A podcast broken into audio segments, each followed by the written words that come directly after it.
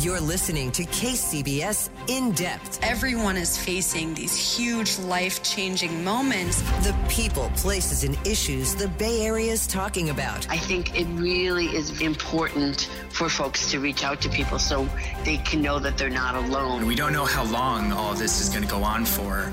And from an emotional standpoint, psychologically, that's a really difficult, difficult thing to grapple with. This is KCBS In Depth.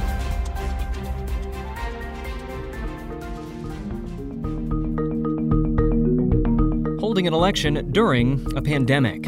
This November is shaping up to be an unprecedented test of the nation's voting system, so what's being done to prepare? I'm Keith Menconi. This is KCBS in depth, and today on the program, as election officials surge vote by mail systems and harden polling places, we take a closer look at the effort to create a socially distanced election process. Then, in the second half, we'll hear from a longtime election reform advocate about what voters need to know to make sure that their votes do indeed get counted this fall. We all need to be patient and take a deep breath. And most of all, don't despair and don't let anything stop you from voting this November. First up, though, we're going to invite on now Stanford law professor Nate Persily, who earlier this year helped launch the Stanford MIT Healthy Elections Project aimed at bringing together leading experts to draw up a game plan for this November's election. He's going to tell us a little bit about what they've come up with so far. Professor Persily, welcome to KCBS in Depth. Thanks for having me. Let's start things off taking a look at vote by mail. It's a topic that's obviously taken center stage in the national conversation recently, uh, with President Trump repeatedly making the unsubstantiated claim that vote by mail invites widespread fraud into the election system. It's a claim that we should say election officials broadly reject. Uh, meantime, though, it is true that expanding the vote by mail system rapidly will be a major challenge for some states. Uh, in fact, you said recently that you believe the nation only has about two more weeks to get this right. So uh, let's start things off. Uh, if you could, tell us what you meant by that. Well, mail ballots are going to be sent out in about six weeks, and um, they're going to need to be printed in about a month. So any major decisions that we as a country or individual localities are going to make on mail balloting, those decisions have to be made immediately. And we have already seen that things can go fairly wrong. We saw an example of that in New York. And while many states do have experience with vote by mail systems, a lot of states have far less experience. So scaling this up is going to take a lot of critical thought and perhaps a lot of money as well. What are the most important things that need to be done in the next two weeks? So, as you said, there are uh, sort of different capabilities in different jurisdictions. Uh, in places like Arizona, where over 75% of voters have been voting by mail, uh, it's not going to take as much effort as it will in a place like Pennsylvania and Wisconsin, which have vote by mail rates historically of under 5% or, or so. Uh, and so, for those jurisdictions that don't have a lot of experience, uh, they have uh, they've got to buy, buy, a lot of equipment, mail ballot extractors and scanners and sorters and the like. Uh, but they also have to get their processes and technology in place. They have to make sure that they have a very accurate address list for their voters. They have to make sure that they have relationships with the Postal Service so that some of the snafus that we saw in New York and elsewhere don't reoccur in the fall. And so, uh, you know, mailing out tens of millions of ballots uh, makes this a different election than the ones that we're accustomed to. Now, the stakes here are pretty high, and we've seen a case of that illustrated in New York, where a snafu with the postmarking meant that a lot of uh, a lot of the mail-in votes were not counted, and uh, weeks later, there's still a lot of confusion. So. Uh, things could very much go wrong. Uh, how concerned should we be that at a national scale we might not be ready come November for this? Well, there will be problems in November. Um, what we are asking election officials to do uh, for this election is unprecedented in American history. We are trying to make a wholesale change to the way Americans vote in a four month period of time. And so there will be problems, and we should all expect that. The question is, what types of problems are we going to have, and are they severe enough so that people are going to question the result? And I think that um, you know we should expect delays in counting, and so we should right now assume that we will not know the winner on election night, but that we should have to wait maybe as much, long as a week or more to figure out who won. But that doesn't mean the system isn't working. It just means that um, these jurisdictions are sort of overtaxed and need to make sure that they have the personnel and processes in place to verify each one of these ballots. I'm most concerned this week about the Postal Service, uh, concerns about their funding and their capacity to deliver uh, and, and receive the ballots, I think is something that's up in the air. But we also need the election officials to start working with the Postal Service so that the, the folks who work there can ex- have reasonable expectations about what the jurisdictions will be doing uh, and to approve all of the mail ballot envelopes and other election communication to make sure that it's done properly so the problems that we saw in New York don't recur elsewhere. Uh, speaking once again to Stanford law professor Nate Persily uh, with the Stanford MIT Healthy Elections Project about the upcoming November election, what needs to be done to secure it. Uh, moving on from the vote by mail question, you have also flagged polling place voting as another concern for the November election. Obviously, in the midst of a pandemic, a lot of the folks that work in those polling places are uh, older and more vulnerable to the pandemic, and that is presenting some staffing uh, shortages. Uh, uh, what needs to be done to make sure that the polling place uh, places are available for voters come this fall? I think we've sort of overcorrected in the debate over election reform toward uh, mail voting and absentee voting, and that not enough attention has been paid to polling place voting. Um, we need to recruit an army of poll workers, uh, particularly in the battleground states.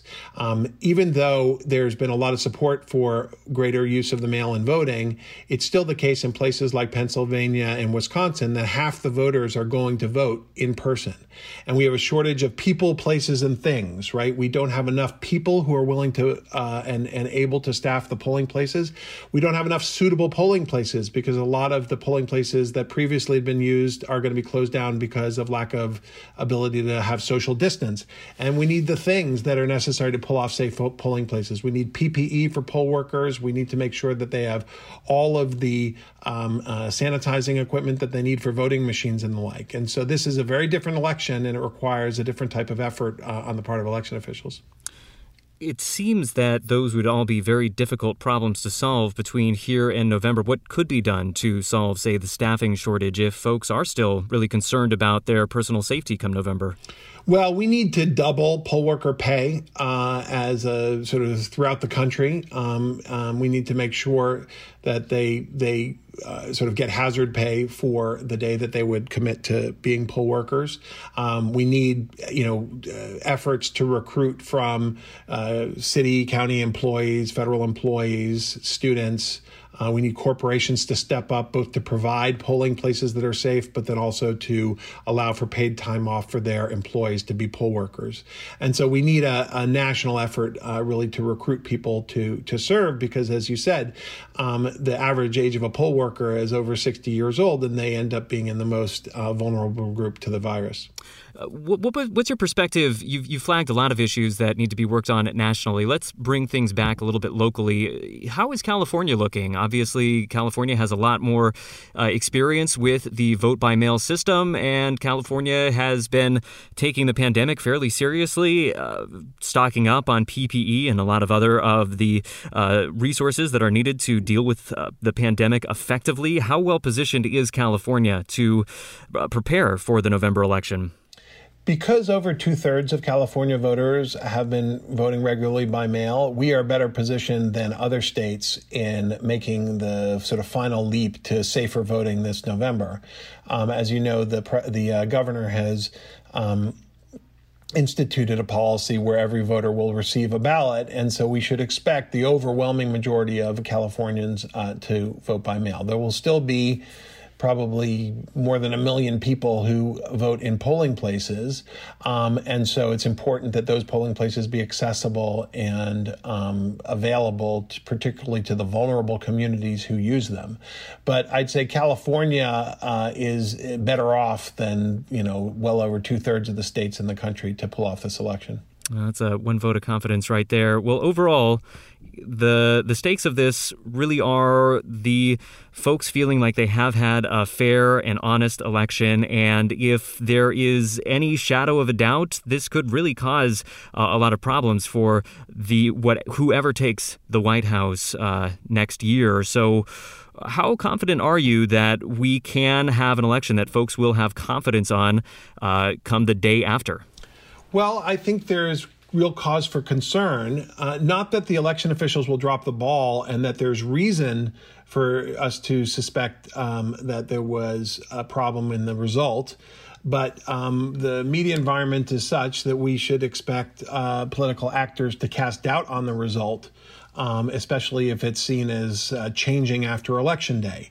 And so I am very concerned about that. But but it really just depends on how close the election is. There's something called the election administrator's prayer, which is, oh God, whatever happens, please don't let it be close. Uh, because when it's close, that's when the sort of fragile underbelly of the system becomes readily apparent, and then every mistake is then blamed for the outcome.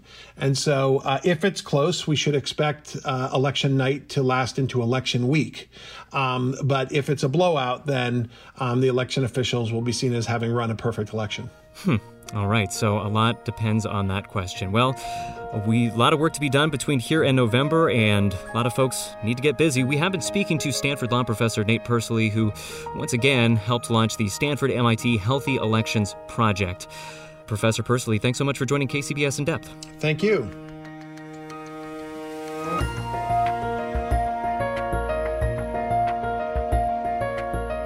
You're listening to KCBS In Depth, a weekly deep dive into the events and trends shaping life in the Bay Area and beyond. I'm Keith Menconi.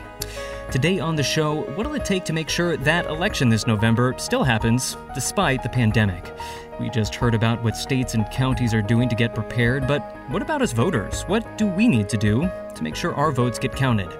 Well, with so much changing this year, there is a lot to keep track of. So, to help us sort through it all, we are welcoming onto the program now Kim Alexander, the president of the California Voter Foundation. It's a Sacramento nonprofit advocating for improvements to the state's election system.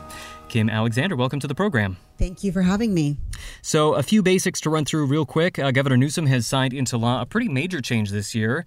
Uh, as part of the response to the pandemic, all registered California voters will receive a vote by mail ballot. So, you don't even need to ask for it. It is coming your way if you are registered. Meantime, though, the vast majority of counties will also have in person voting at either uh, voting precincts or vote centers. So, there are a lot of options this fall, a lot in flux. I guess uh, where I just want to start with is if you could run us through all the ways that voters are going to have to cast their ballots this November? Well, as you said, we did make a, a, major decision earlier this year during the pandemic that every registered voter who's an active voter will automatically get a ballot sent to them by their county elections office for this election. And those ballots will start going out in early October. But the elections offices are all working now to get prepared for that. So, our advice to voters and what they need to do right now is make sure that they're registered where they're currently staying. And a lot of people have had their lives upended because of the coronavirus pandemic. People have moved in with family members. And so the important thing is to re register where you're living right now, where you expect to be able to receive a ballot in early October so that you can vote. In March, over 70% of the state's registered voters did cast vote by mail ballots. Many of them sent them through the mail. Others turned them in in person to ballot drop boxes or to voting sites, and those options will be available to all voters statewide as well. And then, in addition, for voters who want to vote in person or who don't connect with their vote by mail ballots, which happens uh, when people move around and uh, change their address, there will be the ability to update your registration at voting sites on election day or at some places prior to election day and register and vote on site. Right. So there are a couple of in person voting options. Now, I think for a lot of people, the November election can still feel like a pretty long ways away, but uh, as you noted, vote by mail is going to be a pretty good option. And if, if that's what you're going to do, you really want to make sure that uh, the uh, officials know where you are, know where to send your stuff. And so it sort of makes sense to make sure that your registration is up to date now, no? Yes, it's really important for people to update their registration. Or if you've never been registered before, do it now. I mean, the, the official voter registration deadline for this election is October 20th. But at that point, all the ballots will already have been mailed out. And if you want to vote by mail ballot at that stage, you may not get it in time to be able to receive it and turn it around and send it back in the mail. The U.S. Postal Service is, is has said that they expect it's going to be a two week turnaround between the time ballots are issued and the time that voters are able to vote them and send them back in. And so, you know, you really don't want to cut it close. I mean, what we have learned in California and in other states as well is that unfortunately, a lot of people who cast vote by mail ballots don't have their ballots counted. In California, over the last 10 years, on average, 1.7% of the vote by mail ballots cast have gone uncounted. And it may not sound like a huge number, but it translates into tens of thousands of ballots. It was over 100,000 ballots that were rejected in March. And the primary reason why they're being rejected is because they're not postmarked in time or they're not arriving in time to election offices. So we really want to make sure that people get their ballot a month before the election so they have plenty of time to decide their choices and turn it around and get it back in the mail or return it in person well before election day if possible.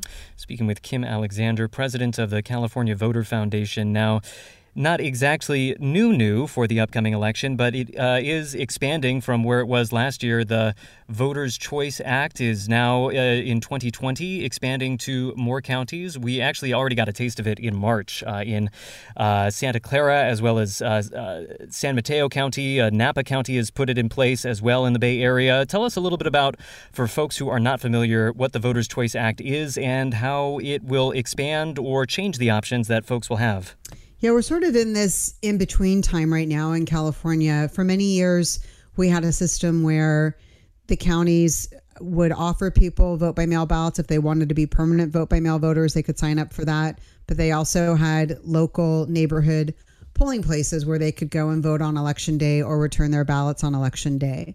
Now, under a law that was enacted in 2016 and started being implemented in 2018, California's 58 counties have the option of implementing a different vote model called the Voters' Choice Act. And under this uh, process, every registered voter is mailed a vote by mail ballot. And in addition, rather than having numerous polling places open for one day in neighborhoods, there are vote centers that are open countywide over multiple days. And although they're they're not as many as there are polling places. They're open to all voters countywide. So you can go to a vote center, and they also offer additional services um, that a, a, traditional polling place may not be able to offer. They often have ballot on demand printers, so you can print out a new ballot right there. They're networked with the county elections office, so they can check your record in real time to verify that you haven't voted already and issue you a regular ballot instead of a provisional ballot you can update your registration at a vote center or at any polling place. Um, so there are a lot of advantages. At disadvantages, they they're not generally located close to where people are used to being able to vote. So there's a learning curve involved in helping voters understand, you know, that that these options have changed. And then for November, it's changing again. Um, as you said, in March we had 15 counties that that did the Voters' Choice Act model, and the rest had the uh, vote by mail ballot upon request, and you have a local polling place model, the traditional model. And so it's going to really vary from county to county. The good news is that no matter where you are in California, you're going to have the option to vote in person somewhere on election day. It just may not be where you're used to voting. And in some places, you'll be able to vote for several days in person prior to election day. And in other places, you may only have in person options available to you on election day. Mm. Well, uh, up next, let's uh, dig a little bit deeper into the question of mail in voting because, as we discussed earlier in the program, uh, the president has cast some doubt on the integrity of vote by mail elections. he suggested that they invite fraud. Uh, election experts, such as yourself, have said no, in fact, they are safe. But you can kind of understand how some residents might be tempted to see the uh, the, the possibility for fraud just because, you know, we're, we're all used to the notion that things are e- easier to hash out when you're doing it face to face. How can it really be that you can uh, have that level of certainty when you're just putting something in the mail. But uh, you you were telling me that there are actually a lot of safeguards in place. So walk us through those safeguards. What do they look like? Sure. Um, yeah, I mean, there. You know, it's when I used to have these discussions with my dad about voting by mail, and he he didn't like it himself. Although eventually he did become a vote by mail voter too. But you know, he said, I think you should have to look people in the eye when you and sign a roster, and and you know, and that's there is that view out there, and I'm sympathetic to that. But at the same time, you know, we lead busy lives. People can't always get to uh, you know, a location on election day and wait in line possibly. Um, so giving voters option is is a good thing to do, making voting more accessible to more people. And it's a very popular option in California. Many voters, even before the Voters Choice Act was being implemented, were already signing up to be permanent vote by mail voters. Already more than half the state have moved to this model. So, you know, what's missing is that voters don't necessarily understand or are, aren't being informed about what's going on in the back end of this process to make sure that that votes are secure. Um, you know, the the most thing, the most important thing I think that makes vote by mail balloting secure is that at the end of the day, what you're casting is a hand marked paper ballot.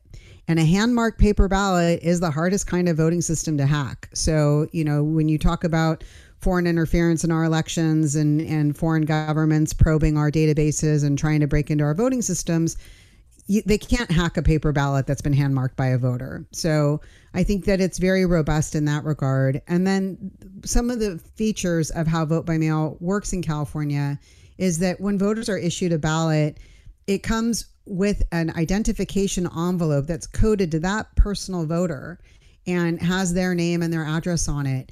And the voter needs to place their voted ballot inside that envelope and sign the exterior of the envelope and date it. And they're signing under penalty of perjury. So it's a crime to sign somebody else's ballot. It's a crime to vote more than once.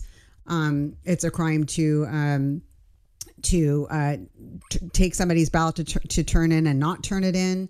So, you know, we do have a lot of legal protections around how we handle ballots. And when those ballots are submitted, the elections office, before they even open it, they are going to look at that signature and that identification envelope, make sure they match up, and check that voter's signature against the voter's voter registration signature on file. And if they don't significant, if they don't sufficiently compare to one another, that ballot is going to be set aside. They're going to look at it again.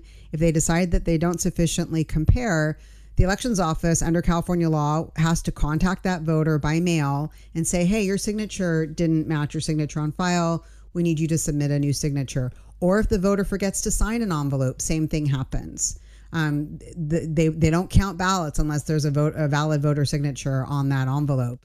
Uh, one last time, I want to remind listeners that you are listening to KCBS in depth. We're speaking today to Kim Alexander of the California Voter Foundation. A couple more topics I want to get through before uh, we close things out. Now, uh, another challenge obviously is making sure that the polling experience goes well at polling centers, whether it's a precinct or a polling center.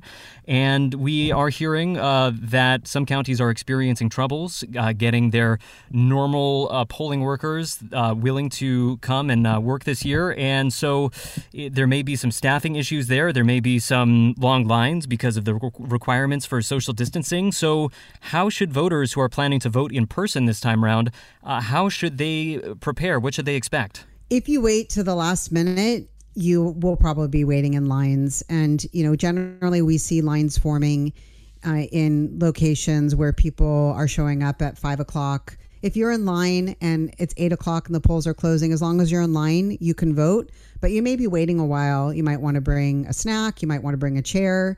You might want to bring something to drink. You might want to bring your iPhone. Um, you know, we're we're trying to. I think there's a lot of creative thinking going on about locations in my own city in Sacramento. The uh, Sacramento Kings, our sports, our basketball team, has agreed to allow the Golden One Center to be a voting location, and it's filled with seats that people could sit in possibly and have a number that they're waiting to be called to come in and vote. I mean, the the, the real issue is wanting to maintain social distancing and keep not just voters safe, but also the election staff safe while people are indoors.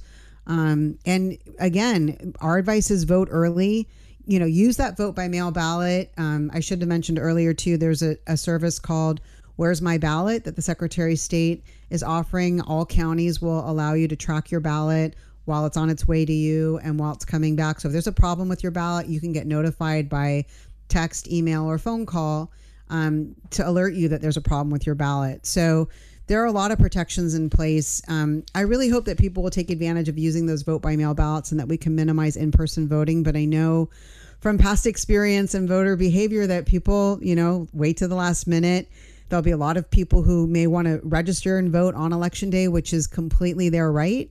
Um, but really, if they could, if people could take advantage of early voting, weekend voting where it's available, or even, you know, every county election office provides in-person voting op- options during business hours for a month before election day. So even if you don't have vote centers in your county, you can always go to your county election office and get your ballot cast there. Right. So it's just like everything in this pandemic. The the best strategy is to find the way to do that activity where the fewest number of people are going to be there. And in this case, the best way to do that is to start as early as possible. So, uh, very last thing that we uh, got to get to is you have been hard at work. You and your team have been hard at work uh, making some um, a musical accompaniment to this uh, election that we have coming up. And uh, you cut a track. Uh, tell me a little bit about that, and uh, we can use that to end the program on. Yes, I uh, I have over the years made lots of proposition song music videos and enlisted my my music friends here in Sacramento to help. Produce and record these these songs and music videos, and I think we'll get to a proposition song as well this year. There's a lot of material on the ballot to to work with. That's for sure. We have a lot of interesting propositions. But I was inspired to first write a vote by mail song to provide tips and information about how it works and and what people need to do to make sure their ballots get counted. So. Um, I did put it together. We we only have a you know a basic track available right now, and we're working on uh, getting high quality recordings from a number of musicians that we're going to layer over and turn it into a a nice uh, audio file and, and Zoom video file that we're going to put together. So that's going to be coming in a couple weeks. And in the meantime, I've been busting my guitar out and playing it um, here and there on a couple of interviews and at events and stuff, and people are enjoying it. And I think every election needs a song, so hopefully people will enjoy this one. There we go. All right. Well, we're going to bring up that demo track that you've cut so far underneath the uh, outro as we head out for the program. And as you mentioned, uh, folks can head on over to your Facebook site uh, to check for updates as the uh, full version becomes available. But I'm gonna get busy, not wait too long. There's a pandemic brewing, things could go wrong. As we play ourselves out, uh, we have been speaking today to Kim Alexander, once again, the president of the California Voter Foundation. Kim Alexander, thank you so much. Thanks, Keith. I enjoyed it. And thank you all for listening. For KCBS and In Depth, I'm Keith Menconi. Be well. We'll see you next time. But others I don't know who I hold dear when I'm not sure. I just skip to the next. You've been listening to KCBS In Depth. Get every episode by subscribing on Apple Podcasts, Stitcher, and other podcast platforms. Visit kcbsradio.com for more news and interviews. We are the Bay Area's news station, KCBS.